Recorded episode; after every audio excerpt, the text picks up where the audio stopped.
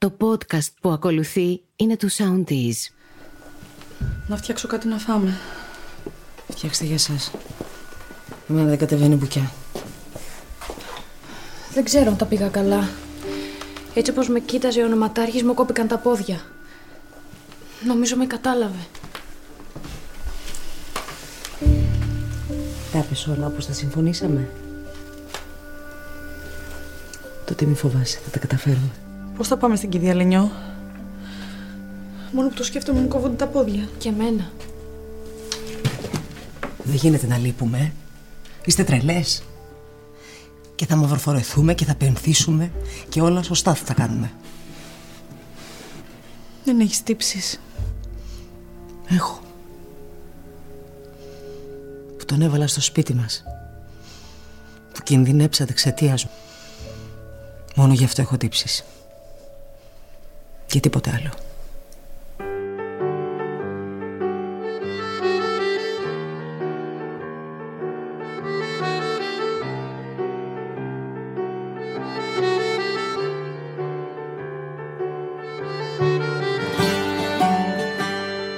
Το μεγάλο μου πάθος είναι οι ηθοποιοί. Δεν ξέρω γιατί. Αυτό που ξέρω είναι πως κάθε φορά που ένας ηθοποιός μπαίνει για casting, ό,τι και να μου συμβαίνει όλα πάβουν. Και το μυαλό μου επικεντρώνεται σε αυτό το μαγικό, στο βλέμμα, στις λέξεις, στις κινήσεις του ανθρώπου που έχω μπροστά μου. Το casting των Άγριων Μελισσών κράτησε πέντε μήνες. Είδαμε περίπου 800 ηθοποιούς. Σκοπός μου ήταν να βρω τον καλύτερο ηθοποιό για τον κάθε ρόλο. Αυτόν που θα ήταν ο ρόλος. Η ηθοποιός που θα κοίταζε όπως η Ασημίνα, που θα περπατούσε σαν τον Νικηφόρο, που θα γελούσε σαν τη Μυρσίνη. Οι τρεις αδερφές ήταν από την αρχή το μεγαλύτερο και πιο δύσκολο στοίχημα. Τρεις γυναίκες οι οποίες θα έμπαιναν στη ζωή μας και θα θέλαμε να ζούμε μαζί τους για πολύ καιρό. Που θα αγαπιόντουσαν όσο τίποτα, που οι τσακωμοί τους θα μας βάραιναν τις νύχτες, αλλά που η χημεία τους θα ήταν μαγική. Η Μαρία Κίτσου, η Έλλη Τρίγκου και η Δανάη Μιχαλάκη είναι οι τρεις αδερφές στις Άγριες Μέλισσες. Συναντηθήκαμε να μιλήσουμε για αυτό που μας ένωσε και που 1,5 χρόνο μετά παραμένει ακόμα ένα ιδιαίτερα δυνατό πάθος. Όμως ας αρχίσω από τη στιγμή που αρχίζουν όλα στη συνεργασία ενός σκηνοθέτη με έναν ηθοποιό. Θέλω να μου πείτε τι θυμόσαστε από το casting. Να πάτε πίσω πίσω πίσω. Να θυμηθείτε λίγο αυτό, τη μέρα που ήρθατε ή τις μέρες που ήρθατε και τι θυμάστε και τι σας έκανε εντύπωση και τι νομίζατε τότε που δεν ισχύει τελικά ή τελικά κάποια πράγματα είναι καλύτερα από ό,τι περιμένατε. Ναι. Εγώ για διάφορους λόγους θα θυμάμαι πάντα αυτές τις μέρες. Γιατί κάπως ήταν αλλού το μυαλό μου, ετοιμαζόμουν να πάω διακοπές και ένα μέρος μου κάπως σκέφτηκε να μην έρθει καν. Αλλά μ, είδα τελείως τυχαία το μήνυμα της Μιράντας που ήταν casting director και ήρθα αλλά με την ψυχολογία ότι δεν θα με, δεν θα με πάρετε. Και κάπως ξύπνησα στη δεύτερη φάση που ήρθα γιατί ήμουν από τους τυχερούς που δεν έπρεπε να έρθει πολλές φορές. Ήρθα μόνο δύο φορές. Ήταν απελπισία ο ρόλος να σου πω το μυστικό γιατί ήρθες μόνο δύο φορές. Πες μου γιατί. γιατί είχαμε δει ότι κουνιέται για το ρόλο της Δρόσος. και δεν βρισκότανε. Μην με ρωτήσεις γιατί, απλά δεν βρισκόταν αυτός ο ρόλος με τίποτα. Και μ, ήμουν έτοιμος να βάλω πολύ νερό στο κρασί μου γενικά. Δηλαδή είχα αποφασίσει ότι δρόσο καλός ή κακός, εντάξει, δεν θα είναι ποτέ στο επίπεδο των άλλων δύο. Τι να κάνουμε, συμβαίνει στη ζωή κτλ. Αλλά παρόλα αυτά δεν το είχα βάλει κάτω. Και μ, νομίζω ήταν ο Τζότσο Αποφάντης, ο διευθυντής προγράμματος του Αντένα, ο οποίος μου στείλει τη φωτογραφία σου ένα βράδυ. Αλλά θυμάσαι αυτό με το τραγούδι; Το θυμάμαι, ναι. Το θυμάμαι. Ήταν ε, απίστευτο. Έρχεται η Μιράντα και μου λέει: Θέλουμε να πεις ένα τραγούδι. Λέω: Ναι, ποιο θέλεις να πω. Μου λέει: Μπες στο YouTube. Της Λέω: Πες μου, ποιο θες να πω. Μου λέει: Το καίγομαι και σιγολιώνω. Της λέω: Μου κάνεις πλάκα. Μου λέει: Γιατί. Της λέω: Γιατί επί ένα μήνα τραγουδάω αυτό το τραγούδι και το πρωί που ετοιμαζόμουν να έρθω, τραγουδούσα αυτό το τραγούδι. Ορίστε. Το λες καρμικό. Το λες καρμικό λίγο. Που Τραγουδίσαι. φαντάσου ότι εγώ μπήκα μέσα στο χώρο και απλά έβλεπα πρόσωπα. Τους περισσότερους δεν τους ήξερα. Στο πρώτο casting ο Σπύρος ο Μιχαλόπουλος μου διάβαζε τα λόγια του Γιάννου και δεν ήξερα ότι θα είναι ο σκηνοθέτης μου. ήταν, ήταν τόσο αθώο όλο, τόσο ωραίο. Κορίτσα; Εγώ πέρασα νομίζω τέσσερις φορές από, από casting. Φαντάζομαι ότι και την Ελένη ήταν εύκολη επιλογή. Όχι καθόλου. Όχι. Η Μιράντε Ροσταντή, λοιπόν, η casting director, με είχε πάρει τηλέφωνο. Εγώ, όσο στο με τα τηλέφωνα, δεν έχω πάρα πολύ καλή σχέση. Να πούμε εδώ, δεν Έτσι. σηκώνει ποτέ τα τηλέφωνα. Δεν πάει να Μάια. με παίρνει τόσο ίδιος. Δεν θα απαντήσω. Λέει πρέπει να μου στείλει μήνυμα. Και μου στέλνει μήνυμα και μου λέει ότι μ, θα ήθελα πάρα πολύ να διαβάσεις αυτό το σενάριο που θα σου στείλω. Είναι μ, για μια σειρά που θα είναι ντεμή καθημερινή. Αυτό το ντεμή καθημερινή. Μια έννοια Έτσι που το λέγαμε τότε, Μόλις ελληνικά. α- δεν είχα ξανακούσει στη ζωή μου. λοιπόν, και πραγματικά διαβάζω δύο επεισόδια. Και μου άρεσε πάρα πολύ. Ήρθα στο casting. Τέλος Να πάντων. πούμε εδώ ότι άργησε ένα διωράκι. Το δούμε την πρώτη φορά. Να πούμε εδώ ότι Είχε ναι. κίνηση Την τέλος δούλευε. πάντων. Ότι ναι. Είχα έρθει από πρόβα, είχα πρόβα. Ναι, ναι. Λέκη. Εγώ ήρθα από αλλού με είχε πάει ο δρόμος, τέλος πάντων απότομα άλλαξα και ήμουνα σε ένα σοκ γενικά επειδή ήμουν λίγο μετέωρη, κάπως προέκυψε αυτό το τηλεφώνημα. Κάπως ήταν όλα πολύ όμορφα. Εγώ δεν πολύ καταλάβαινα Κάτι κιόλας. Ήμουν αβίαστο. λίγο. Βρήκα κάποιους ανθρώπους, διαβάσαμε, μου λέγανε για όλο αυτό το πράγμα εποχής. Αλλά επειδή ήταν το κεφάλι μου λίγο αλλού, δεν πολύ καταλάβαινα. Απλά νιώθα πολύ ωραία. Αυτό θυμάμαι στο σύνολο. Και θα ξεχωρίσω τη στιγμή που επειδή μ, δοκίμασα με διάφορες κοπέλες για αδερφές, κάπως συναντήθηκα με διάφορες κοπέλες, θυμάμαι όταν συνάντησα τη Μαρία που μ, διαβάσαμε μαζί και απλά ξεκουράστηκα ρε παιδί μου. Ήταν σαν να ήρθε ο άνθρωπος που έπρεπε να Σαν να έρθει. κατάλαβες ότι αυτή είναι η. Ναι, έτσι απλά μεγάλη σου έχει- αδέρφη. έχει συνέβη μια ανακούφιση. Ναι. Αυτό. Αυτό, δηλαδή. Ε, ηρέμησα. Εγώ τη θυμάμαι εκείνη τη μέρα. Είχαμε διαβάσει και με μια άλλη κοπέλα μαζί, πέρα από το δικό μας. Μια άλλη υποψήφια δρόσο. Αλλά με την Έλλη κατευθείαν ενώ δεν γνωριζόμασταν πολύ. Ένα γεια λέγαμε, την είχα δει μ, σε μια παράσταση που είχε κάνει τότε. Ναι. Ένιωσα τρομερά οικία κι εγώ και τρομερή ασφάλεια. Αυτό. Και τότε άρχισα κι εγώ να το παίρνω πιο, να λέω ότι όπ, εδώ κάτι γίνεται, εδώ ταιριάζουμε, εδώ με όλους τους ανθρώπους αυτούς κάτι έχουμε να πούμε και κάτι πάει να γίνει. Ενώ μέχρι τότε υπήρχε ο φόβος, ας πούμε, του ναι, καθημερινή σειρά, οτιδήποτε. Βέβαια το σενάριο στον μείωνε αυτό το φόβο. Οι προδιαγραφές, οι συντελεστές και όλα αυτά. Αλλά έβλεπε σιγά σιγά ότι κάτι πολύ ωραίο πάει να γίνει. Μιας και το λέτε αυτό, πότε καταλάβατε μετά σιγά σιγά ότι όντως κάτι είναι; Με ενδιαφέρει πώς το βιώνετε εσείς, γιατί εν πάση περιπτώσει είσαστε στην πρώτη γραμμή της μάχης, έτσι. Δεν φαίνεστε. Οπότε είσαστε και οι πρώτοι άνθρωποι που σηκώνουν το πρώτο κύμα έτσι επιτυχίας, χαράς κτλ. Εγώ το βίωσα από την πρώτη μέρα, γιατί ήμουν η πρώτη που ξεκίνησα το γύρισμα. Να- στην στις λάσπες Δηλιακή να πούμε. κοπαίδα. Στην εξωτική κοπαίδα. με 47 βαθμούς Κελσίου. Όχι, δεν θυμάσαι. Τι; Ήταν το Ε, τμήμα. Είχε μουσόνα. Πήγαμε για γύρισμα και έβρεξε. Ήταν η μόνη- Έβρεξε πολύ, παιδιά. Και γι' αυτό και είχε και πολύ ωραία εικόνα. Γιατί Ναι, όλοι ναι, μετά ναι, λέγανε ναι. για τα χωράφια τι ωραία που είναι. Αλλά όπως ο Βαγγέλης Κατριτζάκης, διευθυντή φωτογραφίας, μας είπε, Εγώ δεν έκανα τίποτα. Ο Θεός. Καλά, μουσια λέει δεν έκανε τίποτα. Αλλά εν πάση περιπτώσει Πολλά είχαμε αυτόν τον κάνει αυτός ο καιρό. άνθρωπος. Αυτό το καιρό που Την ήμασταν πρώτη μέρα που ξεκίνα, έβρεξε. σταμάτα, ξεκίνα, σταμάτα. Βρέχει, τρέχουμε. Κάτω από τις τέντες. Λοιπόν, σταμάτησε, ψυχαλίζει, βγαίνουμε. Εγώ τότε να έχω πρωτομάθει, πρωτομάθει να θερίζω, να αρχίζω να, μετά να μου δείχνουν τα δρεπάνια, πώς το κάνουν, να, να, να, να. Αλλά είδα ότι δεν ήταν κάτι πρόχειρο. Είδα πολύ κόσμο που ενδιαφερόταν, που ήταν πάρα πολύ ταγμένος σε αυτό που έκανε. Και εκεί κατάλαβα και με τη συνέχεια των γυρισμάτων ότι είναι πολύ σοβαρά τα πράγματα.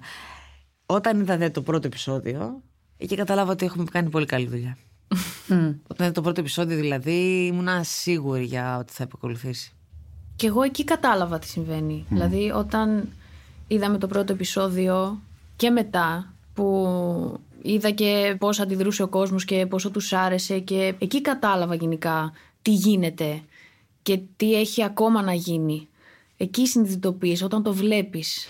Εμένα μου πήρε λίγο καιρό παραπάνω, νομίζω. Εγώ κατάλαβα λίγο πιο Νομίζω να μετά. είμαι δύο μήνες, δεν θυμάμαι στα γυρίσματα. Ναι, στην αρχή. Η Έλλη ήταν σε φάση. Χα- Λίγο Ήμουν χαμένα. στα έγινε, γιατί χαμένα. εγώ και- Ναι, δεν το πίστευα Όλοι αυτό που με ήμασταν έχει χαμένοι, βρει. ρε παιδί μου, αλλά πήραμε μια γεύση. Νομίζω πρέπει να δεις πρώτα. Δηλαδή γυρίζαμε, γυρίζαμε ένα Ναι, τετράμινο ναι, ναι, και ναι.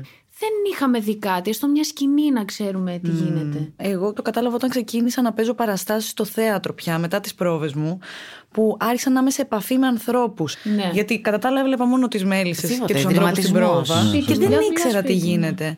Όταν άρχισε να έρχεται κόσμος στο θέατρο και να λαμβάνω ότι τι έχετε κάνει και τι γίνεται, τότε άρχισα να λέω και εγώ στον εαυτό μου τι έχουμε κάνει. Για να καταλάβω λίγο. Ισχύει γιατί είμαστε με τον όγκο της δουλειάς, σπίτι γύρισμα, γύρισμα σπίτι. Δεν υπήρχε ναι. κάτι άλλο.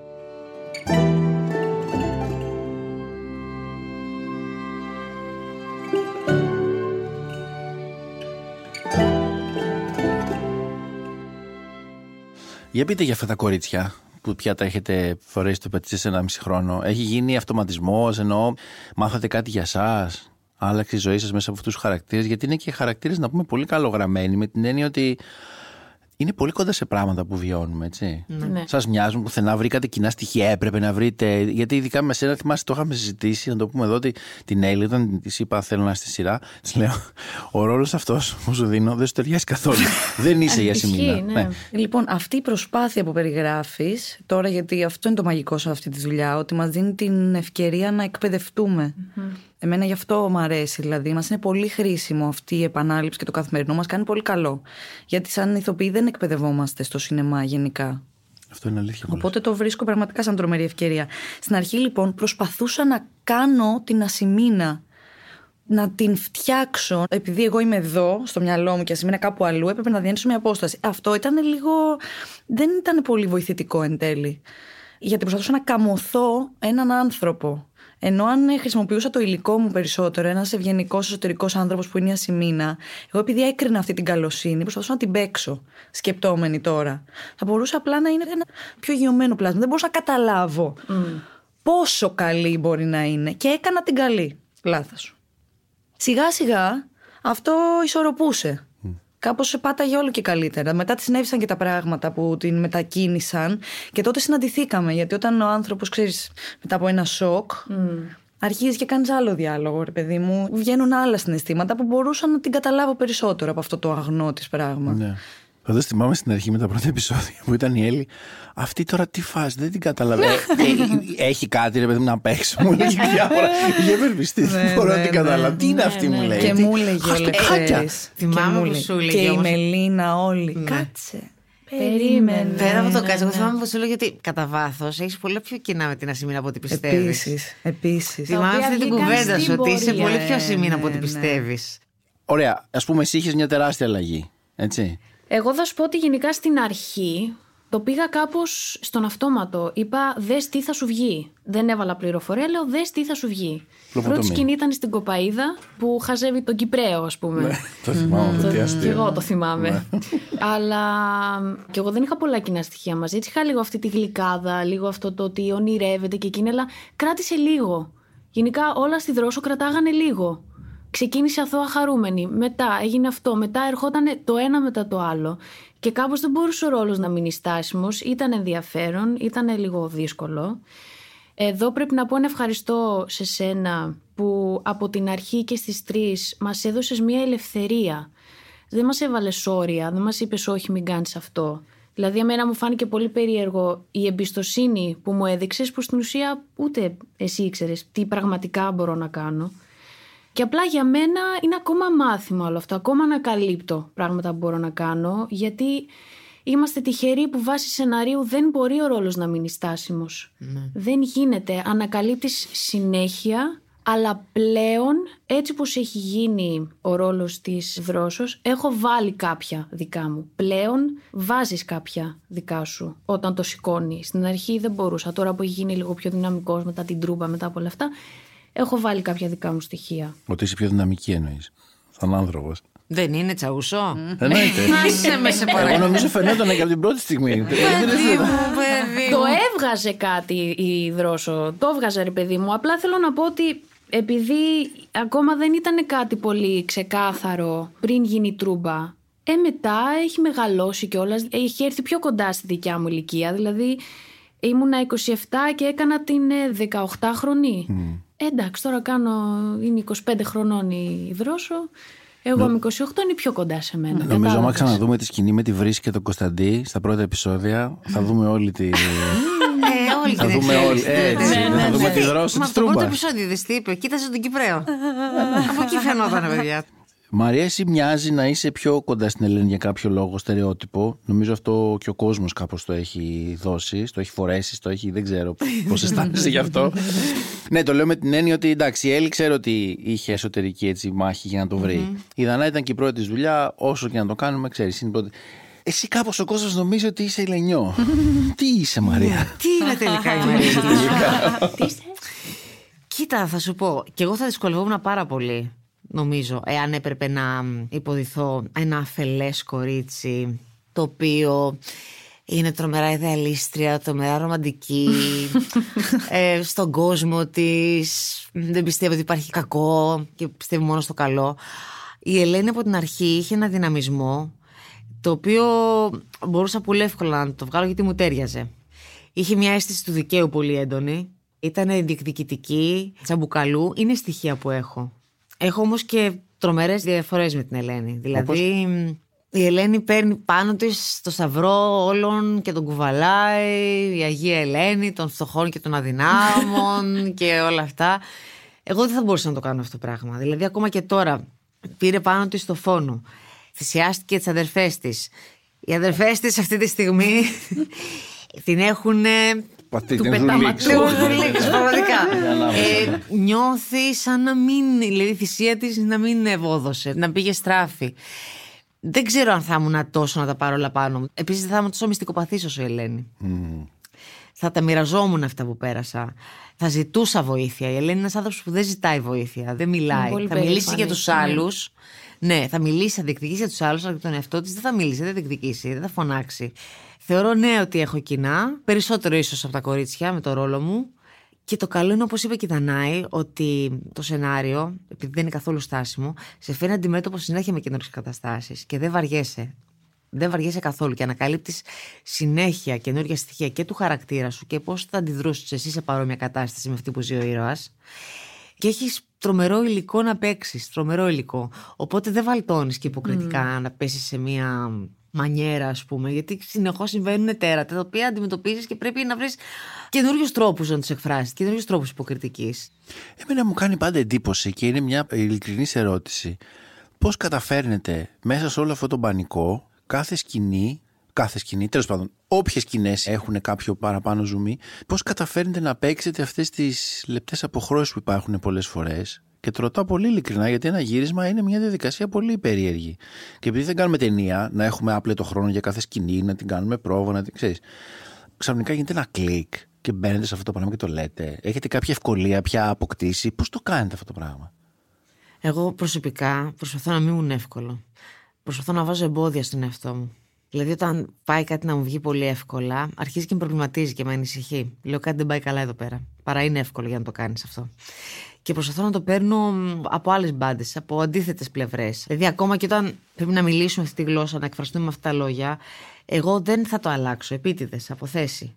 Δεν θα τα φέρω, ας πούμε, πώς θα τα έλεγα εγώ για να με διευκολύνω ότι δεν μιλούνται αυτά τα πράγματα. Όχι, θα προσπαθήσω μέσα από αυτά τα λόγια. Γιατί αυτά τα λόγια, έτσι όπως θα τα πω, θα με διαφοροποιήσουν τη Μαρία από την Ελένη. Mm. Πραγματικά είναι τρομερά δύσκολο με τις συνθήκες που επικρατούν. Υπάρχει ελάχιστος χρόνος.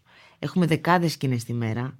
Ο κόσμος δεν ξέρει πώς γίνεται το γύρισμα. Δηλαδή δεν ξέρει ότι από το 231 επεισόδιο έχεις μια σκηνή και μετά έχεις από το 220 μια άλλη σκηνή και έχεις δηλαδή από το πριν της σύλληψης της Ελένης. Μετά μπορεί να κάνεις μετά της σύλληψης ναι. τη Ελένης μια σκηνή. Μετά μπορεί να κάνεις από το γάμο της Ελένης μια σκηνή. Θα κάνει ναι. τη σκηνή που έχεις σκοτώσει, ενώ δεν έχεις γυρίσει τη σκηνή που έχεις σκοτώσει. Ναι, ναι, ναι. ναι. Γίνεται ένας πανικός.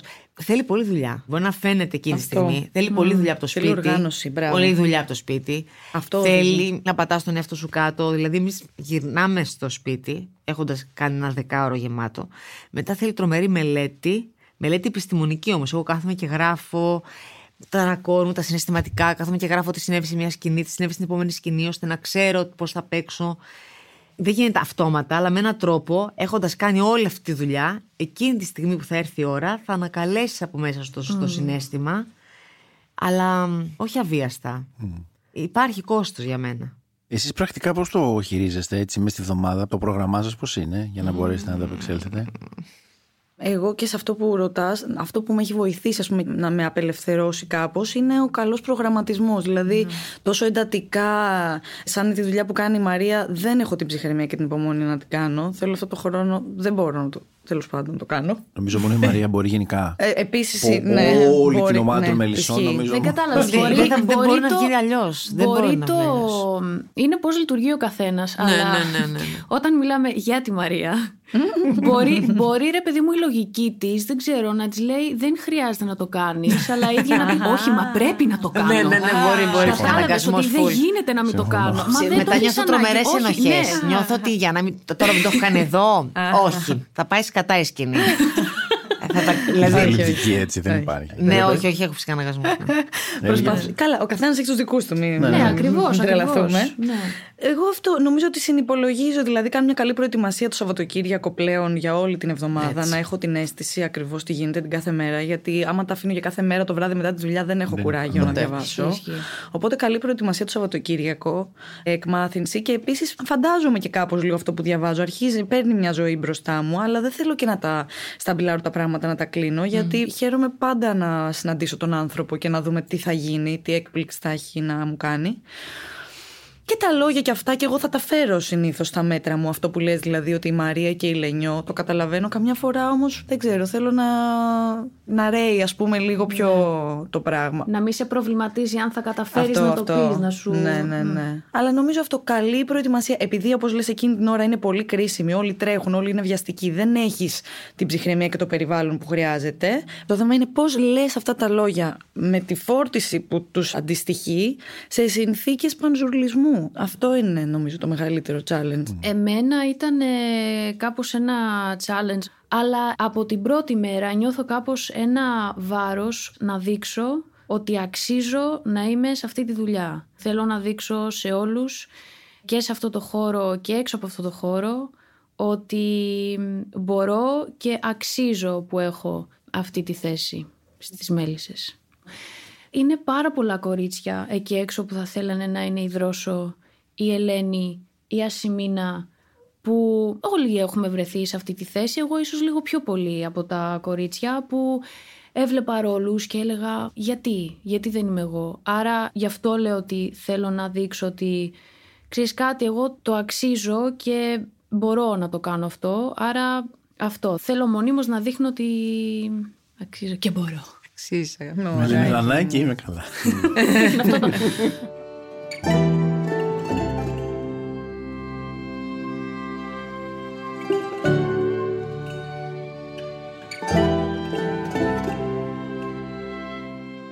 Ωραία. Το γεγονός ότι η σειρά είναι καθημερινή, πιστεύετε ότι είναι καλό, κακό, πώς σας επηρεάζει; Ενώ και για τον κόσμο που τη βλέπει, αλλά και για εσάς τις ίδιες. Εγώ αυτό που σκεφτόμουν μια μέρα ήταν ότι με τους ρυθμούς που κάνουμε γύρισμα τώρα, που είναι πολύ γρήγοροι, βγαίνει αυτή η πολύ καλή δουλειά. Φαντάσου να είχαμε ας πούμε δύο επεισόδια την εβδομάδα. Πόσο καλύτερο αποτέλεσμα θα έβγαινε. Λοιπόν, εγώ πιστεύω ότι ο κορονοϊός, αυτό που ζούμε δηλαδή, ενδεχομένως να βοήθησε πολύ στο να έχουμε δύο εκατομμύρια θεατές, ας πούμε, mm. ημερησίως σχεδόν. Γιατί είναι μια πολύ καλή δουλειά, ναι μεν, που δεν θα κρατούσε τον κόσμο αν δεν είχε το επίπεδο που είχε. Αν δεν πάνε να ήμασταν στα καταφύγια. Αλλά. ναι, αλλά το ότι ο κόσμο είναι μέσα αυτή τη στιγμή και έχει μια παρηγοριά να βλέπει κάθε μέρα μια σειρά αξιώσεων. Μια σειρά που δεν είναι στον κόσμο της. Είναι με το 66, αλλά είναι σαν να είναι το 2026 σε αυτά που συμβαίνουν. Είναι παράλληλα κάπως Ναι. σύγχρονο ενώ Απολύτως είναι εποχής. συντονισμένο. Είναι Ναι, απολύτω συντονισμένο με την απολύτως. εποχή μας και αυτά που συμβαίνουν. Με έναν τρόπο τρομερά προφητικό, δεν ξέρω πώς γίνονται αυτά τα πράγματα. Από την αρχή αυτή η σειρά έχει ένα κάρμα περίεργο. Ναι, και εγώ το πιστεύω αυτό. Από την αρχή. Κάπως συντονίστηκε το σύμπαν με όλους μας, Εντελώς, εμείς, με τη εντελώς. σειρά, με τα γεγονότα. Με, με, με, με. Έχει να κάνει και με τις προθέσεις όμως. Ε, δεν ήταν απλά μια ε, σειρά για να βέβαια. βλέπεις ωραία πράγματα και σχέσεις. Ναι. Δηλαδή, οι άνθρωποι που το δημιούργησαν ήθελαν επί τούτου να πάρουν θέση σε κάποια πράγματα. Ακριβώς, από την αρχή.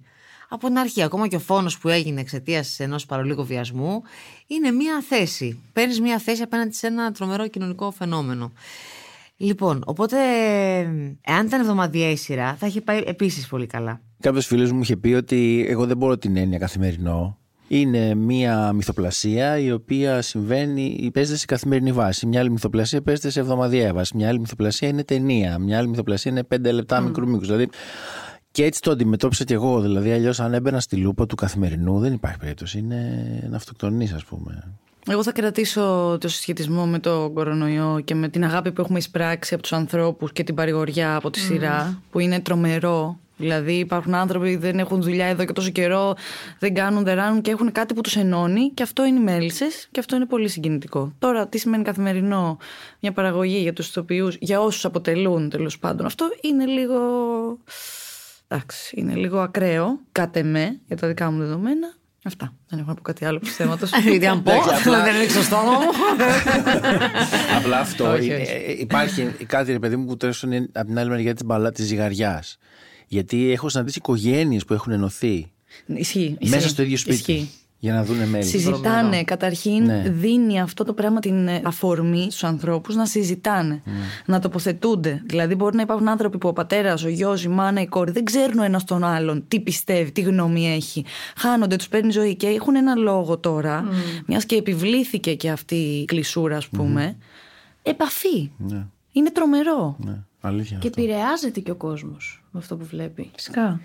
Δηλαδή, εγώ από οικογένεια μου είπαν ότι στον κύκλο της οικογένειάς μου, αλλά από άλλη μεριά τέλος πάντων, που δύο αδερφές τα βρήκανε μετά τη σκηνή της Λενιός και της Δρόσος στην Τρούμπα που της είπε πάμε πίσω στο σπίτι μας και αγκαλιαστήκανε. Σταμάτα. Ήταν σε ένα χωριό. Είχε φύγει μία αδερφή, είχε πάει στην Αθήνα, είχε γίνει πλούσια, είχε γυρίσει στο χωριό με τα αυτοκίνητα και τις γούνες και όλοι τη σνόμπαραν και δεν ξέρω κι εγώ τι. Και για πολλούς λόγους ήταν μαλωμένες και μετά από αυτή τη σκηνή τηλεφωνήθηκαν, βρέθηκαν, τα βρήκανε. Δηλαδή πώς μία σκηνή σε μία μυθοπλασία μπορεί να σε επηρεάσει στη ζωή σου. Εσείς έχετε άλλες ιστορίες, οποιοδήποτε είδους; Ναι, με έναν πρόσφατα μου είπαν προχθές, μου είπε η κολλητή μου, μία συνάδελφό της στη δουλειά έχει μία ξαδέρφη σε χωριό. Την οποία την έδερνε ο άντρας της, την κακοποιούσε, είχε και δύο παιδιά. Οπότε από την αρχή ήταν πάρα πολύ δύσκολο να φύγει και μ, ήταν και σε μια κατάσταση εγκλισμού μέσα στο σπίτι της. Ε, Βλέποντας τη σειρά, της το εξομολογήθηκε η ίδια ότι σιγά σιγά μετά από αυτό που συνέβη στη Λενιό, με τους βιασμούς, με όλο αυτό που ξέσπασε τέλος πάντων, το οποίο έχει τρομερή αναλογία με αυτό που συμβαίνει τώρα.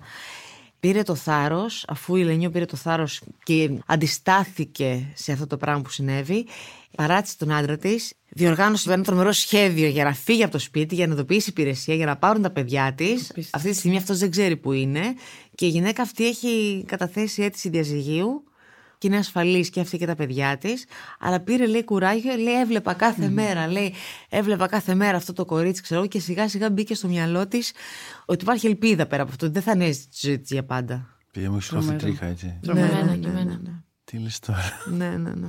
Είναι απίστευτο, παιδί μου. Σαν να κούμποσε ο χρόνος του τότε με το τώρα απολύτως. Δηλαδή, οι εξελίξεις καθημερινά, το πώς τρέχουν αυτή τη στιγμή με τα επεισόδια που προβάλλονται, οι φράσεις, ας πούμε, πώς ταυτίζονται. Είναι αδιανόητο. Είναι απίστευτο. Ναι, να πούμε εδώ ότι αυτό είναι κάπως κατά τύχη. Έχουμε έρθει αυτή τη στιγμή σε αυτό το σημείο που ο χαρακτήρας του Βασίλη του Μπισμπή ο Βόσκαρης είναι αυτό που συζητάνε όλοι και ότι αυτό είναι εντελώς κατά τύχη. Δηλαδή, Ναι. κανένας δεν το περίμενε. Ναι, να το ξεκαθαρίσουμε αυτό. Ναι. Ότι είναι κατά αυτά τύχη, έχουν δεν είναι γραφτεί ότι- πριν ξεσπάσει το Ναι. κίνημα MeToo και όλα αυτά που έγιναν με την κατάθεση της Σοφίας Μπεκατόρου και όλων των άλλων κοριτσιών που βγήκαν και κατήγγυλαν όλα τα περιστατικά βίας που έχουν δεχτεί. Μμ. Και αυτό πώς σας κάνει να, να νιώθω ότι είμαστε τόσο στο μάτι του κυκλώνα, γιατί είστε και κορίτσια. Πολύ περίεργα. Δεν ξέρω αν σας έχει συμβεί τίποτα προσωπικά ή όχι, δεν είναι κάτι που μας αφορά, αλλά το λέω με την έννοια ότι αυτό που έχετε και κουμπώνει κάτι, ρε παιδί μου, είναι μαγικό, είναι έντονο πολύ. Δεν ξέρω, ο κόσμος σας μιλάει για αυτά. Εμένα, επειδή είναι και ο ρόλος μου αυτός, Εσύ θα δέχεσαι προφανώς περισσότερα. Πά, πάρα πολλά, πάρα πολλά μηνύματα. Και από παιδιά που έχουν πάρει το θάρρος και έχουν μιλήσει. Αλλά επειδή έχω αυτό το ρόλο τέλος πάντων, χρειάστηκε να επιστατεύσω πάρα πολύ ευαισθησία και σεβασμό στο πώς θα ερμηνεύσω μια γυναίκα η οποία για έξι χρόνια δέχεται βασανιστήρια, ξύλο, απομόνωση, αλλεπάλληλους βιασμούς. Γιατί ήμασταν πραγματικά σε κελιά, σε τρομερές συνθήκες, τα οποία ναι μεν βοήθησαν στο ρεαλισμό του πράγματος, αλλά και μόνο η ενέργεια από αυτό το χώρο που έπαιρνες Σε πλακώνει. ήταν τρομακτικό. Για τρεις μήνες περίπου κράτησαν τα γυρίσματα στο δρομοκαΐτιο. Εγώ μπήκα πάρα πολύ στο παίζει του ρόλου. Με βοήθησε πάρα πολύ και ο Βασίλης. Κοιμόταν και στο κελί. Ξέρεις, έ- έμενα εκεί, Ναι, ο κοιμόμουν στο Βασίλης είναι κελί. από αυτούς τους Κοιμόμουν ανθρώπους στο που- διάλειμμα, Που σε κοιμόμουν βοηθάει στο διάλειμμα, να πεις το ναι, παίζει ναι, του ναι. ρόλου. Ναι, βοήθησε. Ήταν ήταν πολύ βοηθητικό. Ναι, ναι, ναι. Δεν χρειαζόταν Να να, είναι κάνει καλά. πολλά. Δεν χρειαζόταν να κάνει πολλά. Και με τη χερούκλα που σήκωνα. ναι, ναι. Εντάξει, Ελένη, έδωσε την παράστασή σου. Άφησε το ψαλίδι κάτω. Πάντα αναρωτιόμουν για τη στιγμή που θα σε έβλεπα να σπάς πραγματικά. Έξι χρόνια δεν με βλέπεις. Σε αυτό το δωμάτιο ήμασταν. όταν με βίασες πρώτη φορά. Εκείνη την ημέρα μου έκλειψες την περηφάνεια μου. Την αξιοπρέπειά μου. Ένα άδειο τσακισμένο κουφάρι είμαι από τότε. Όχι. Έκλαψες, πόνεσες, αλλά δεν έσπασες. Και όσο περνούσε ο καιρός, δυνάμωνες πάλι, το βλέπα. Μπορεί να έδειχνες υποταγή, αλλά κάθε φορά που προσπαθούσα να γκρεμίσω κάτι μέσα σου, εσύ έχτισες ένα καινούριο τείχο. Η μόνη ροχμή που είδα ήταν όταν σου πήρα το παιδί. Ναι. Εκεί επιτέλους είπα ότι κάτι της τύχησε.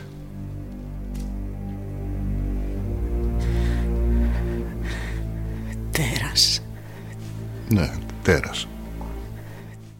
Τι να πω γι' αυτό; Αυτό που ήταν πολύ δύσκολο για μένα ήταν το να χειριστώ τη διαταραχή με τα τραυματικούς στρες που έχουν ε, όλα τα θύματα του βιασμού ή θύματα που έχουν υποστεί κάποια τραύματα.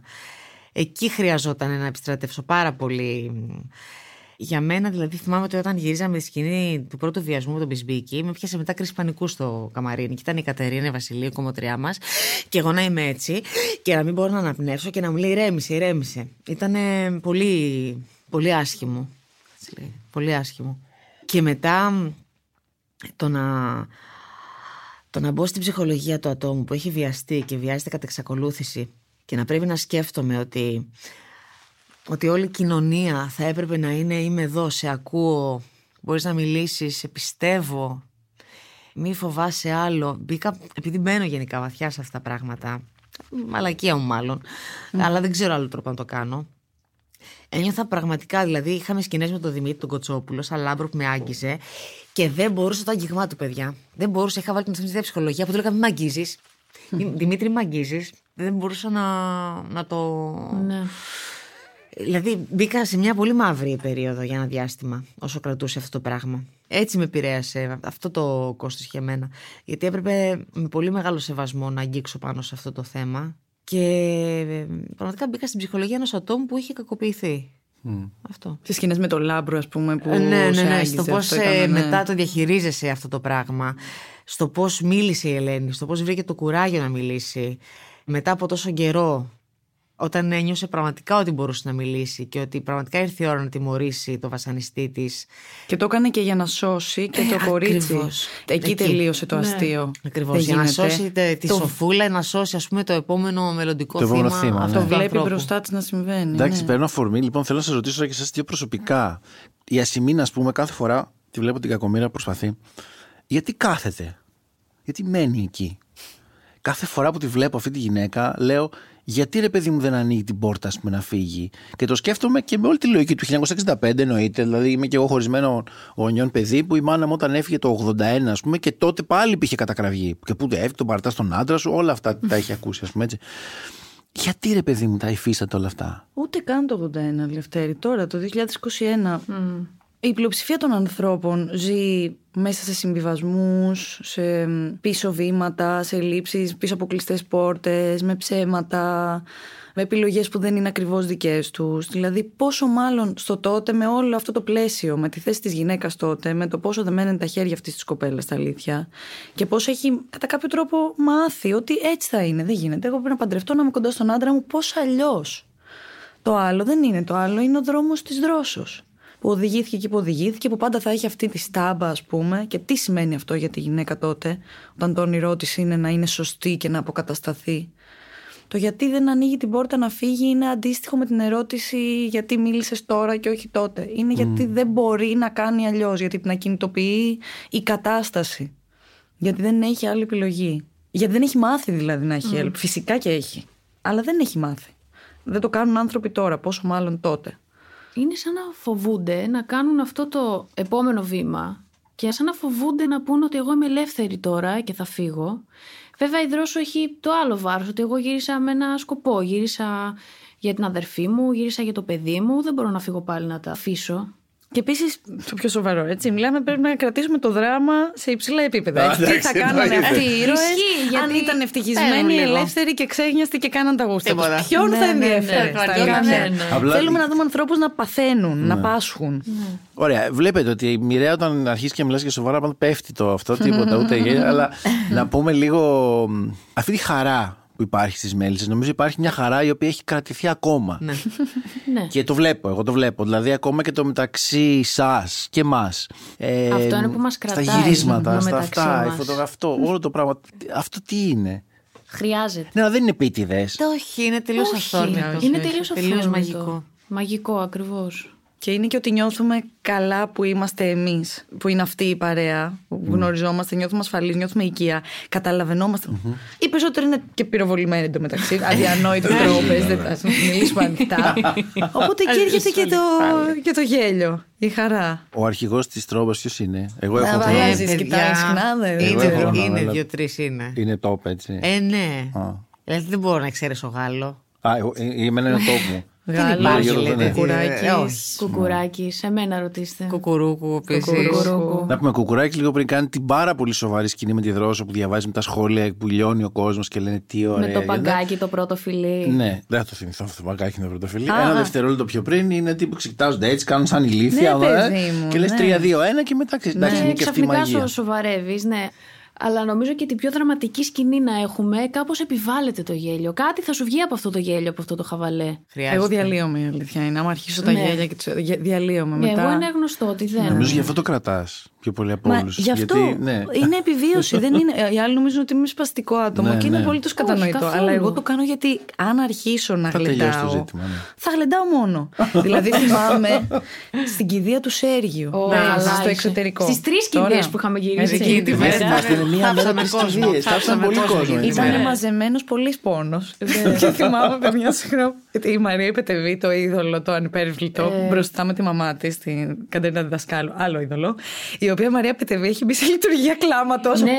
ώρες. Με Ναι, λεπτομέρειες. ναι, ναι, ναι, ναι. Έχει τριστεί, έχει μουτζελωθεί το ναι, ναι. μακιγιάζ. Κλαίει κανένα τρίωρο. Αλλά είναι, είναι τόσο πολύ στη ζωή της που μου λέει κανονικά και μου λέει: «Ξέρεις, Τώρα έχω μπει στη διαδικασία, δεν μπορώ να σταματήσω. αλλά συζητάει και άλλα πράγματα παράλληλα. που όμως έρχεται κάποια στιγμή που μας λέει ο Ελευθέρη. Τώρα είναι το κοντινό σας και καλά εμείς. ότι πρέπει τώρα να κλάψουμε εμεί. ναι, και εγώ ναι, σε φάση, σε καμία των περιπτώσεων έχει διαλυθεί το σύμπαν. Ο Γάλλος το γλεντάει μόνο. Σφυρίζει με βελανίδια. Μας, ε, μας μάθαινε να σφυρίζουμε από τα βελανίδια. Ναι, δεν υπήρχε καμία πιθανότητα να, να μου βγει, όχι κλάμα, εκτός και να έκλαιγα από τα γέλια, δηλαδή Δεν τον υπήρχε. τράβαγες. Δεν υπήρχε, δεν υπήρχε. Οπότε να ξέρω λίγο πού να φτάσω. Άμα θέλω να κάνω σκηνή. Εγώ δεν ξέρω, εμένα πολλές φορές και σε πολύ δραματικέ σκηνές μου πιάνει μια μαλακούρα πριν. Δεν ξέρουμε. Ναι, εννοείται. ναι, ναι. Δεν- Έχω Θεέ μου. Α, Έχω ευτυχώς έχω την ικανότητα να γυρίζω διακόπτη. Ναι, ναι, ναι. Η Μαρία Το είναι, επόμενο νομίζω, δευτερόλεπτο να κλαίω. Ισχύει, ισχύει. Αλλά μπορώ να το ξεφτυλίσω όμως. Είσαι όμως, είναι ο μάστερ, δηλαδή τη έχω ζητήσει μαθήματα σε αυτό. Μπορεί να τις κάνεις γκριμάτσες. Γκριμάτσες. Και να μην αντιδράει. Και να μην αντιδράει και να είναι πάρα πολύ σοβαρή. Εγώ βλέφαρο να κουνήσεις. Ναι, πέθανε. Έχω φύγει. Τελειώσαν όλα. Δεν Εν μπορώ. τω μεταξύ, αυτές οι δύο τα κάνουν συνέχεια αυτά η μία στην άλλη την Ναι, ώρα ναι, που ναι. παίζουν. Ναι, ναι, Κάνουν, ναι. δι- Μπορούν. τις καρώνουν. Ναι, ναι, ναι, δεν μπορώ. Φάρσες. Πολύ Ε, παιχνίδι. Είναι να, αδιανόητο. να μην πω την Πολύ ώρα της παιχνίδι. λήψης όταν η Δρόσο και η Λενιό κρατάνε χέρια. Τι γίνεται στα χέρια; Ε, γίνονται κάποιες δηλώσεις. Εκεί τότε στην γίνεται τρούμπα η στα αγαπημένη χέρια όταν σκηνή. κρατιούνται. Γίνονται Τώρα. κάποιες δηλώσεις στα χέρια. Γίνονται κάποιες δηλώσεις. Αλλάζουν τα props, αλλάζουν τις γωνίες των props από τα γενικά στα κοντινά. Αυτό δεν έπρεπε να το πεις. Αυτό δεν έπρεπε να το πεις. Κανένα αυτό, τίποτα. αυτό. Είναι. Ναι. Όλα. Εγώ θυμάμαι, νομίζω ήσουνα Μπορώ να σε αυτή πεθάνω τη αυτό που σκηνή. κάνεις. Από τα πρώτα επεισόδια που η Ασημίνα ράβει, πλέγει, δεν ξέρω τι κάνει. Η Δρόσο κάνει ότι καθαρίζει φακές. Ναι, Και έτσι πάντα. Ε, κάνει. και ακούμε ένα θόρυβο και πρέπει να πει η Ελένη πάνε οι κοτούλες μας. Α, ναι. Και να Ε, χάσουμε τις κοτούλες Και μας. να χάσουμε τις κοτούλες μας. γιατί τις την λέμε- καραμπίνα Ναι, όμως ναι, έξαλλη.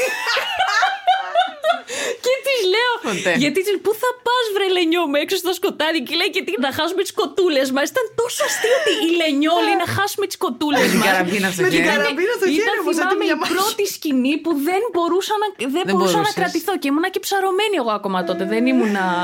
Δεν μπορούσες. Ε, εγώ δεν θα- ήταν η πρώτη μας σκηνή, νομίζω έτσι που. Και να χάσουμε τις κοτούλες μας. Να την Ότι λες είδες. κάτι, το λες με τόση σοβαρότητα. Μα αυτό ήταν. Εγώ δεν... Μαζί δεν το συζητάγαμε. Ναι. που Σου έλεγα, θα πω οι κοτούλες μας. Δεν το είπες τελικά. Μα ήταν από το casting έτσι θυμάσαι. Από και το στο- casting το ναι. είχα πει. Στο Ναι. casting είχαμε κάνει αυτή τη σκηνή και λέω θα πάω εδώ έξω. Μην πας έξω, θα αυτό. Τι, και να χάσουμε τις κοτούλες μας. Και είχαμε ξεραθεί με το Λευτέρη. Θα το στορκίζομαι, θα το κάνω. Δεν έρθει η σκηνή, θα πω έτσι. Ε, και τελικά δεν μπορούσα να το κάνουμε εξαιτία Όχι, του χάχα. εδώ. Ε, Με παιδιά, τίποτα. τι να κάνουμε; Ο Κάθε χάχας δεν φορά- μπορούσε, Δεν μπο- πέθανε. Πέθανε. Έχουμε όλοι κάποια ελαττώματα. Δεν, δεν, δεν γινόταν. Πω, πω. Ήταν φανταστικό. Ακόμα και τώρα κλαίει. Κλαίει πραγματικά ήταν από τα γέλια. Ναι, ναι, Δεν κλαίει. μπορεί να συνέλθει από τα γέλια στις σκηνές. Δεν μπορεί να συνέλθει. Ένα λεπτό, παιδιά, ένα λεπτό, ένα λεπτό, ένα λεπτό. Το έχω, το έχω. Και λέω επίση. Έχει και αυτό το γέλιο, το χαρακτηριστικό το γάργαρο. Τα ακούμε όλοι, έτσι τα ακούμε. Δεν μπορεί να συνέλθει. Στο Εγώ εκεί γελίο. διαολίζομαι και θέλω να κάνω ακόμα χειρότερα για να την κρατήσω.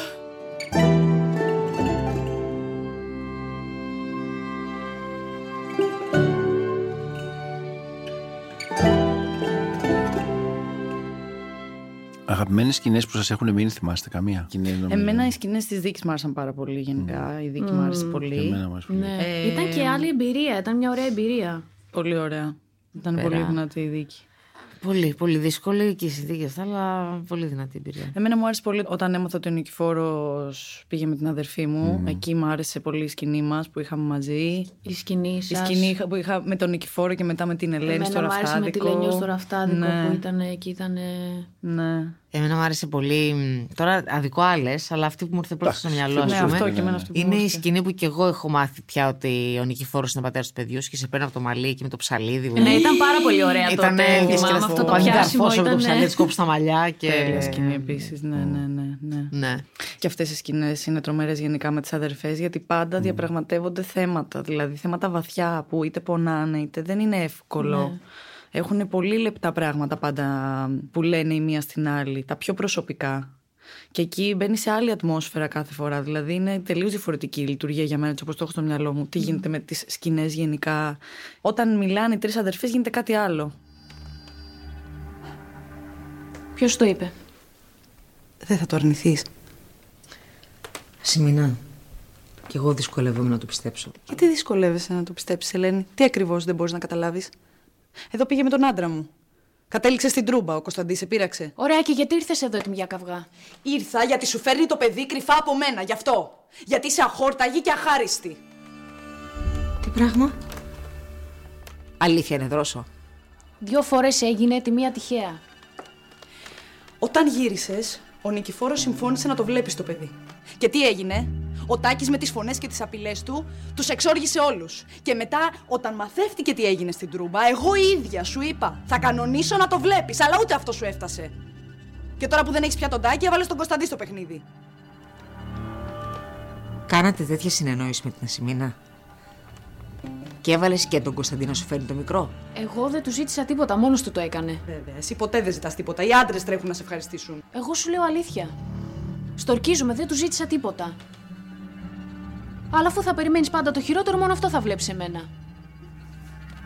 Σας δικήσαμε, δροσούλα μου. Σε λίγο θα μας πεις ότι είσαι καιρωτευμένη. Είμαι. Ούτε εγώ περίμενα να μου συμβεί με τον Κωνσταντί, αλλά είμαι. Σαν να λέμε, σεβαστός να είναι και εσύ είναι και χάρτινος.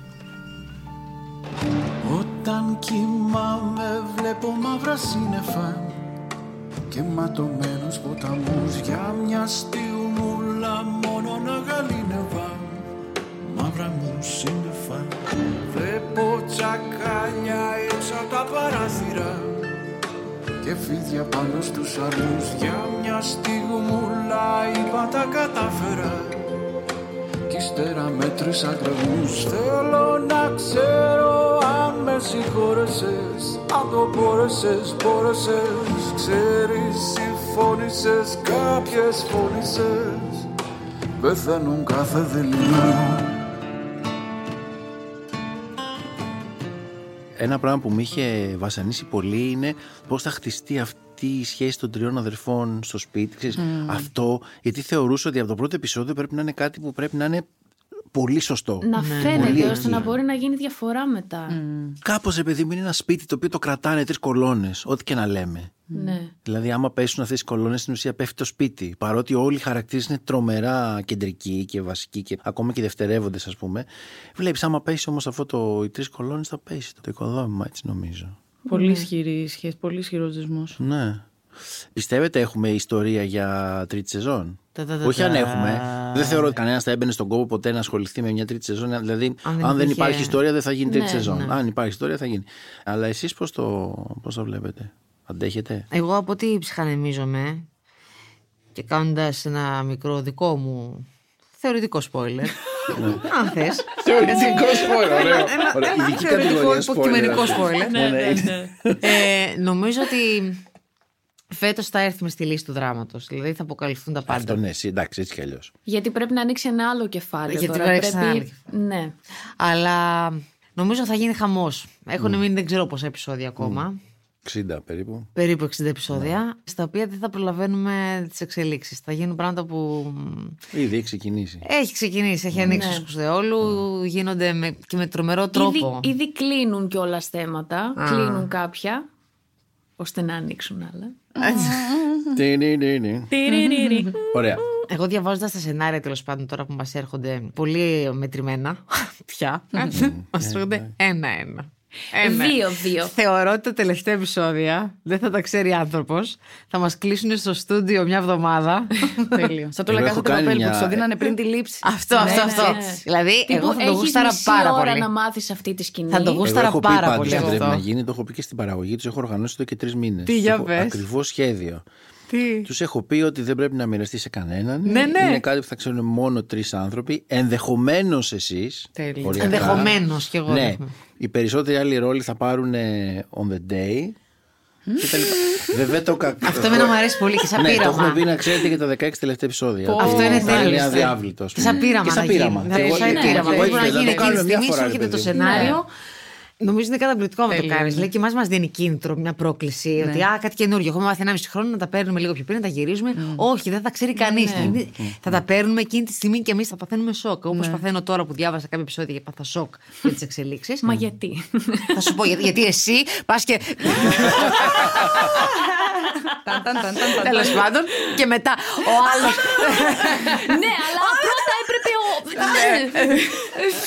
Αλλά θα είναι τέλειο το να μην το ξέρουμε κι εμείς και να συμβεί αυτό το πράγμα. Εν τω μεταξύ, εγώ πάντα, επειδή είχα περιέργεια, ρε παιδί μου, ήθελα να τι γίνεται, τι γίνεται, τι γίνεται. Ναι, Έπαιρνα ναι, τη ναι. Μελίνα που και από Ναι. τη ζουζούνιζα και για πες και τι γίνεται. Αλλά πολύ διακριτικά έτσι, αλλά προσπαθούσα έτσι λίγο να εκμεύσω που θα οδηγηθεί. Ναι. Τελευταία, έχω πιάσει τον εαυτό μου επί τούτου να μην θέλω να ξέρω. Και, Κι λέω, εγώ το ίδιο. Και Κι λέω εγώ πώς, το ας ίδιο. πούμε, επειδή έλεγα και καλά, να ξέρω για πώς θα πάει ο ρόλος και να κινήσει τώρα. Για να το- Μαλακίες. Όχι, δεν έχει να Στη κάνει. ζωή ξέρουμε τι θα γίνει αύριο. Όχι, στα βέβαια. αλήθεια. Όχι. Ενώ- Όχι. Καλό. αυτό με σοκ συνειδητοποίησα μια μέρα. Λες και εγώ, ο άνθρωπος που είμαι σήμερα, ξέρω άμα μου συμβεί κάτι, πώς θα το αντιμετωπίσω. Πού να ξέρω. Όχι, βέβαια. Οπότε ξέρεις, έχει πλάκα να έρχονται λίγο και να σε πιάνουν και σε ένα προεκπλήξεων. Φαντάσου τι θα γίνει άμα το πάρουμε πριν το γύρισμα. Θα είναι φανταστικό αυτό το Παιδί πρωτέστημα. μου. Ωραία, τώρα να το έχω πιάσει και- η κάμερα. έχω και Ναι. τέτοιο. Έχεις την Το έχετε κατάθεση. πει. Ναι, έχετε ναι, πει. ναι, ναι, ναι, έγκρισή μας, ξεκάθαρα. Εγώ εντάξει. πάντω δεν, δεν θέλω Θα να το κάνω και μαθαίνω. στο γάλα αυτό. Τσαντίζομαι όταν η μικρή από εδώ μου κάνει spoiler. Εγώ τους έκανα- Να σου πω. Μου κάνει έκανα spoiler. στη- Έχονται τα σενάρια.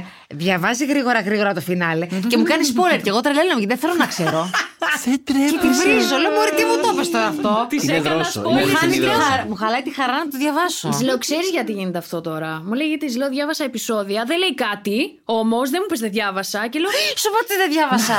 Γιατί τα είχαμε «Όχι, πάρει εκείνη μου- τη μέρα. εσύ, εσύ, Μου τα πες, αφού σου είπα, ξεκίνησα την πρόταση και μου λες, μην μου πεις. Μην το πεις, μην το πεις, μην το πεις. Ναι, αλλά εγώ παιδί με διαβολάκι. Είσαι, είσαι, είσαι μεγάλο κουφαλάκι. Είσαι Και κουφάλα. της το είπα και μου λέει, Ste χαζί!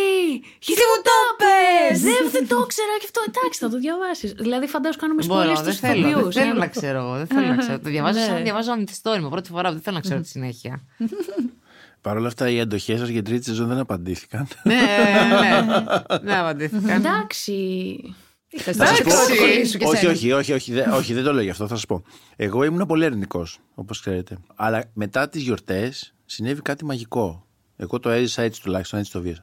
Ποιος ξέρει, επειδή ξανακλειστήκαμε, δεν είμαι και σίγουρος. Αλλά άλλαξε η σειρά, έχω την αίσθηση.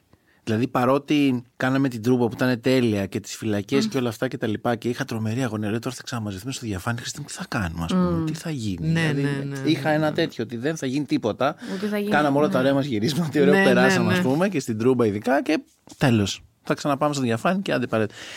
Και όμως δεν έγινε αυτό. Έγινε ένα πράγμα πολύ παράξενο και νομίζω ότι ανέβηκε πάρα πολύ η αγάπη του κόσμου μέσα σε ένα περίεργο μήνα Γενάρη κάπως. Εγώ έτσι κάπου εκεί το έχω εντοπίσει και τώρα δεν έχω την ίδια άποψη. Έχει αγαπηθεί πιο πολύ θέλω να πω η σειρά τον τελευταίο καιρό από ότι τον Οκτώβριο ας πούμε. Ισχύει, ισχύει. Από τους σεναριογράφου μας θεωρώ εξαρτάται. Μακάρι Το να Αλφα έχουν και το έμπνευση, Μέγα να είναι έχουν το- ωραία Ναι. πράγματα να πούν, να μεταφερθούμε σε μια εποχή που να τους Να έχει ενδιαφέρει. ενδιαφέρον, ναι. Αν υπάρχουν προοπτικές. Ωραία και θέλω τώρα να μου πείτε μία λέξη θετική και μία λέξη λιγότερο θετική όταν σας λέει κάποιος άγρες μέλισσες, τι σας ρίχνει στο κεφάλι. Παιχνίδι των συνειρμών. Έκρηξη λέξεων ξαφνικά. Έκρηξη, δεν ξέρω τι να πρωτοπώ. Ε, Νομίζω πιο δύσκολη ερώτηση που έχεις κάνει αυτή. Ε, Εμένα μου βγαίνει κάτι σε κοινό πνεύμα, το θετικό. Κάτι που έχει να κάνει με ένα κύμα που παρασύρει όλους στο ίδιο. Που υπάρχει αυτό. Είμαστε όλοι σε ένα κοινό πράγμα. Το αρνητικό δεν ξέρω. Αυτό νομίζω έχει να κάνει με τον όγκο της τη δουλειάς δυσκολία, που ναι, ναι. δεν Προφανώς. είναι καθόλου του γούστου Ναι, μου. ναι, ναι. ναι, εντελώς. Όχι, το κατάλαβα. Κάπου σε μένα μου βγαίνει η λέξη καθημερινότητα. Μία non-stop καθημερινότητα, γιατί δεν σταματάς να ασχολείσαι με αυτό ποτέ. Και με αγάπη το λέω αυτό, δηλαδή αν βγω έξω και κάποιος μου πει άγριες μέλισσες, δεν είναι λέξη, είναι πιο πολύ... είναι αυτό το... Αχ, Πάλι, ναι, κάπως... Η επανάληψη. Η επανάληψη. Τα καλά ρε και τα παιδί κακά της μου, καθημερινότητας, Αυτό, ναι, δηλαδή, που ναι. το, το έχω στην καθημερινότητά μου, θα το αναλύσω στη δουλειά μου, αλλά θέλω όταν είμαι έξω να αποφύγω να μιλήσω γι' αυτό. Πάντως θα πεις και εσύ, δεν την κλειτώσεις. Ε, Εγώ δεν ξέρω τι να πω. Άσε με. Κοιτάμε, τελειώνουμε τη Το φράση μας και ξέρω. συζητάμε. Και εγώ κάνω το μαλάκα το Όχι, σήμερα. δίνουμε Πάντως, χρόνο έχε- τώρα. έχετε την ευκαιρία, καλός ή κακός, να ζήσετε κάτι που πολλοί ηθοποιοί δεν το ζουν σε μια ζωή ολόκληρη. Ισχύει. καλά. Ναι, ναι. Και καμιά φορά το σκέφτομαι κι εγώ, γιατί ξέρει, γίνει ηθοποιός, είναι σίγουρο ότι ένα μικρό ή μεγάλο ποσοστό αυτό είναι. Όταν λες θα γίνω ηθοποιός, δεν είναι ότι σκέφτεσαι μόνο ότι θα παίξω ξέρω εγώ, στο εθνικό ή ξέρω εγώ στο εθνικό του Λονδίνου. Είναι ότι θα είναι και ένα πράγμα που θα μου φέρει κάποιο είδου επιτυχία. Έτσι. Εσείς το έχετε ζήσει στις ηλικίες η κάθε μία που είσαστε κανονικά. Δηλαδή, α, that's it. Τουλάχιστον στη χώρα μας, έτσι δεν ξέρω τώρα αν το ζούσατε παρά έξω. Δηλαδή, φαντάσου πόσο να το κάνατε global. Δηλαδή, ο Tom Cruise, ας πούμε, τη ζει. Εσείς το ζείτε Α, εδώ το στην κάνουμε, Ελλάδα, θα φαντάσου φανταστούμε. αυτή. Είναι χαζή ερώτηση, αλλά το μετανιώνετε, το αλλάζετε; Άντε καλά. Όχι, Τέτοιο σχολείο. Όχι, όχι, όχι, όχι. Όχι. Πολύ τρομερό Ακριβώς. μάθημα. Τέτοιο, Ναι, αυτό ναι, που ναι, πει η ναι. άλλη, τέτοιο σχολείο με τίποτα. Πανεπιστήμιο είναι αποκλείεται. αυτό. Είμαστε πάρα πολύ μεγάλη τύχη. Αν και δεν πιστεύω στην τύχη, χρησιμοποιώ αυτή τη λέξη για να συνεννοηθούμε. Ενώ βρεθήκαμε όλη τη σωστή στιγμή στο σωστό μέρος. Ακριβώς αυτό. Συνέβη κάτι στη τηλεόραση που είχε να συμβεί τόσα χρόνια. Ενώθηκαν όμορφοι άνθρωποι, ωραίες ιστορίες. Το αγάπησε ο κόσμος. Εγώ, ναι, δηλαδή κάπως το ξανακάνω από την αρχή, αν μου το πεις. Ό,τι και να είναι. Κοίταξε, επειδή τώρα όπως είπαμε είμαστε μέσα σε αυτό και όταν είσαι μέσα σε αυτό, ζεις αυτό που σου συμβαίνει. Δηλαδή, εσύ τώρα μιλάς για την αγάπη του κόσμου και για το αυτό που έχουμε καταφέρει. Και εγώ σκέφτομαι τις 15 σκηνές που έχω την Τετάρτη με τον Νικηφόρο στο, στο καινούριο location. Ναι, ναι, ναι, έτσι. Έτσι. Ναι. Όλη η κατάσταση είναι όχι μαγική. Ευλογία. Για όλους. Είναι κέρδος για όλους. Για τους ηθοποιούς, για τους παραγωγούς, για την τηλεόραση, για τους ανθρώπους που λαμβάνουν τέτοια όμορφη πληροφορία και ουσιαστική και ποιοτική και αισθητική, ενώ μόνο νίκη. Και πόσο Μην μάλλον. κοιτάς Λευτέρη. Σε βλέπω την άκρη του ματιού σε είδα. Ψάχνει τις λέξεις το Τα κορίτσι. χρωστούμε, ναι. Θα χρωστούμενα λοιπόν. Το θετικό θα πιαστώ από αυτό που πει η Έλλη. Είναι η λέξη ευλογία. Το ότι μας δίνεται η ευκαιρία σε αυτούς τους δύσκολους καιρούς να εκφραστούμε, να δημιουργήσουμε. Μας δίνεται η ευκαιρία να μιλήσουμε για θέματα που αφορούν ε, όλους τους ανθρώπους, πανανθρώπινα θέματα και οικουμενικά. Έχουμε αυτό το τρομερό ρε παιδί μου ότι, που λέμε ότι η ζωή αντιγράφει την τέχνη, η τέχνη αντιγράφει τη ζωή. Και είναι τρομερό να σου δίνεται βήμα και να μπορείς να εκπροσωπείς και να γίνεις το στόμα και να εκφράσεις την εποχή σου, όλα αυτά που συμβαίνουν. Είναι μεγάλη ευλογία αυτό το πράγμα, δεν το έχουν όλοι. Και το άλλο είναι η λέξη ευθύνη. Λες, όχ, τώρα πώς θα μιλήσω για αυτά τα θέματα, πώς θα πάρω όλο το βάρος, να μην φανώ ότι είμαι κουκουρούκου έξω από αυτά που συμβαίνουν. Και αυτό μας το δίνει η σειρά, μας δίνει διαστόματα των ηρών το δρόμο για να το κάνουμε αυτό το πράγμα. αλλά η ευθύνη είναι τεράστια. Σου σου δίνει μεγάλο βάρος. Και όσο περνάει ο καιρός, νομίζω Ναι. είναι ακόμα πιο πολύ κάπου. Ναι, ναι, ναι, ναι, ναι, γιατί και περιμένουν κιόλας μετά από σένα πολλά πράγματα. Περιμένουν από τη σειρά πολλά πράγματα. Οι απαιτήσεις έχουν ανέβει. Και λες πού θα φτάσει, πού θα. Και όμως και υπάρχει και πρέπει να το σηκώσεις αυτός στου ώμου σου. Και πρέπει να γίνεις πρέσβης μιας ολόκληρης σειράς, νοοτροπίας, γεγονότων. Όλο αυτό. Λοιπόν, πολύ ωραία. Εγώ να πω ότι μετά από σχεδόν πάνω από 1,5 χρόνο πια, πάντα με την ίδια χαρά κάθομαι απέναντί σας. πάντα μου αρέσει που κάθομαι. Όταν δεν σπάνια πια έχω γύρισμα και με τις τρεις, μου φαίνεται πηγαίνω σε πάρτι. το πρωί δηλαδή φεύγω από το σπίτι μου ακόμα και στις 6.30 το πρωί και νομίζω ότι πηγαίνω σε πάρτι. Και να σα ευχαριστήσω πάρα πολύ που ήρθατε. Εμείς Και ευχαριστούμε, εμείς Λευτέρη. ευχαριστούμε. Και Για εμείς. όλα, γι' αυτό και όλα τα υπόλοιπα, ξέρεις εσύ. Να είστε καλά, κορίτσια μου.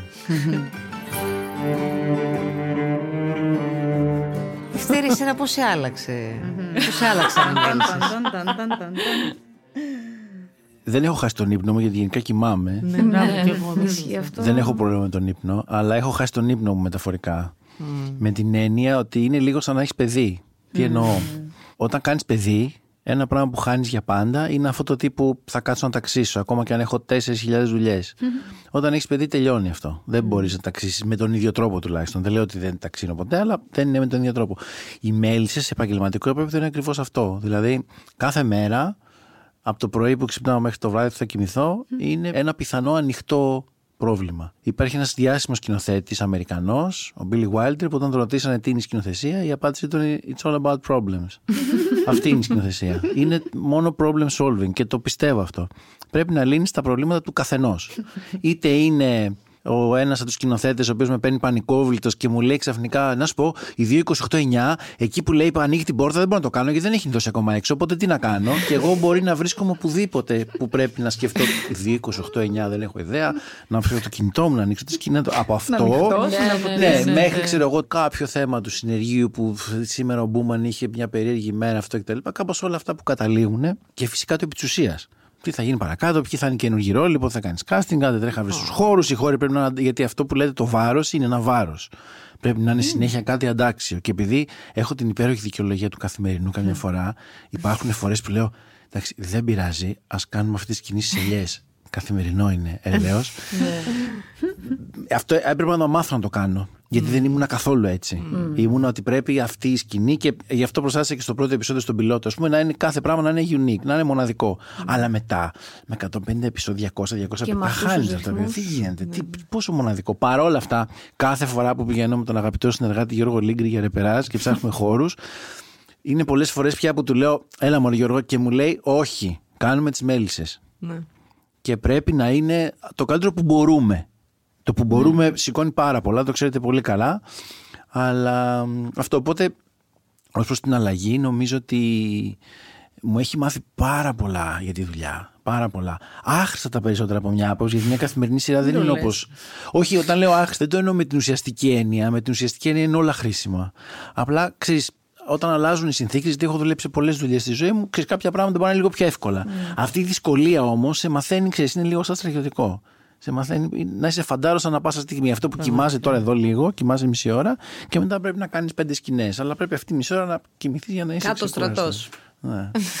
Κάτω στρατό- Κάτω στρατοκρατία. Αυτό. Λέει, καμιά φορά και εγώ το βλέπω και λέω κάποτε θα τελειώσει και θα κοιμηθείς λίγο. Αλλά δεν ισχύει αυτό γιατί η Θα ζωή έρθει το ξέρεις κάτι ποτέ δεν άλλο τελειώνει. μετά από ναι, αυτό είναι όμως. αυτό. Ναι. Νομίζω αυτό κατάλαβα. Ότι οι μέλισσες και η ζωή είναι. ξέρεις, πολύ- ότι και- Είναι ένα Και να πια. κλείσεις τα μάτια σου πάλι θα ξυπνήσεις το πρωί και πάλι. να συνεχίσεις. Τα κλείνω τότε. να Αυτό είναι. Ακούσατε το podcast Άγριες Μέλισσες, μια παραγωγή του pod.gr για το Soundees. Συνεργάστηκαν. Παραγωγή Αφροδίτη Χουλάκη. Ηχοληψία Χρύσα Κούρενα. Μοντάζ Μάριος Πλασκασοβίτης. Διεύθυνση παραγωγής και ηχητική επιμέλεια Έλενα Δημητράκη.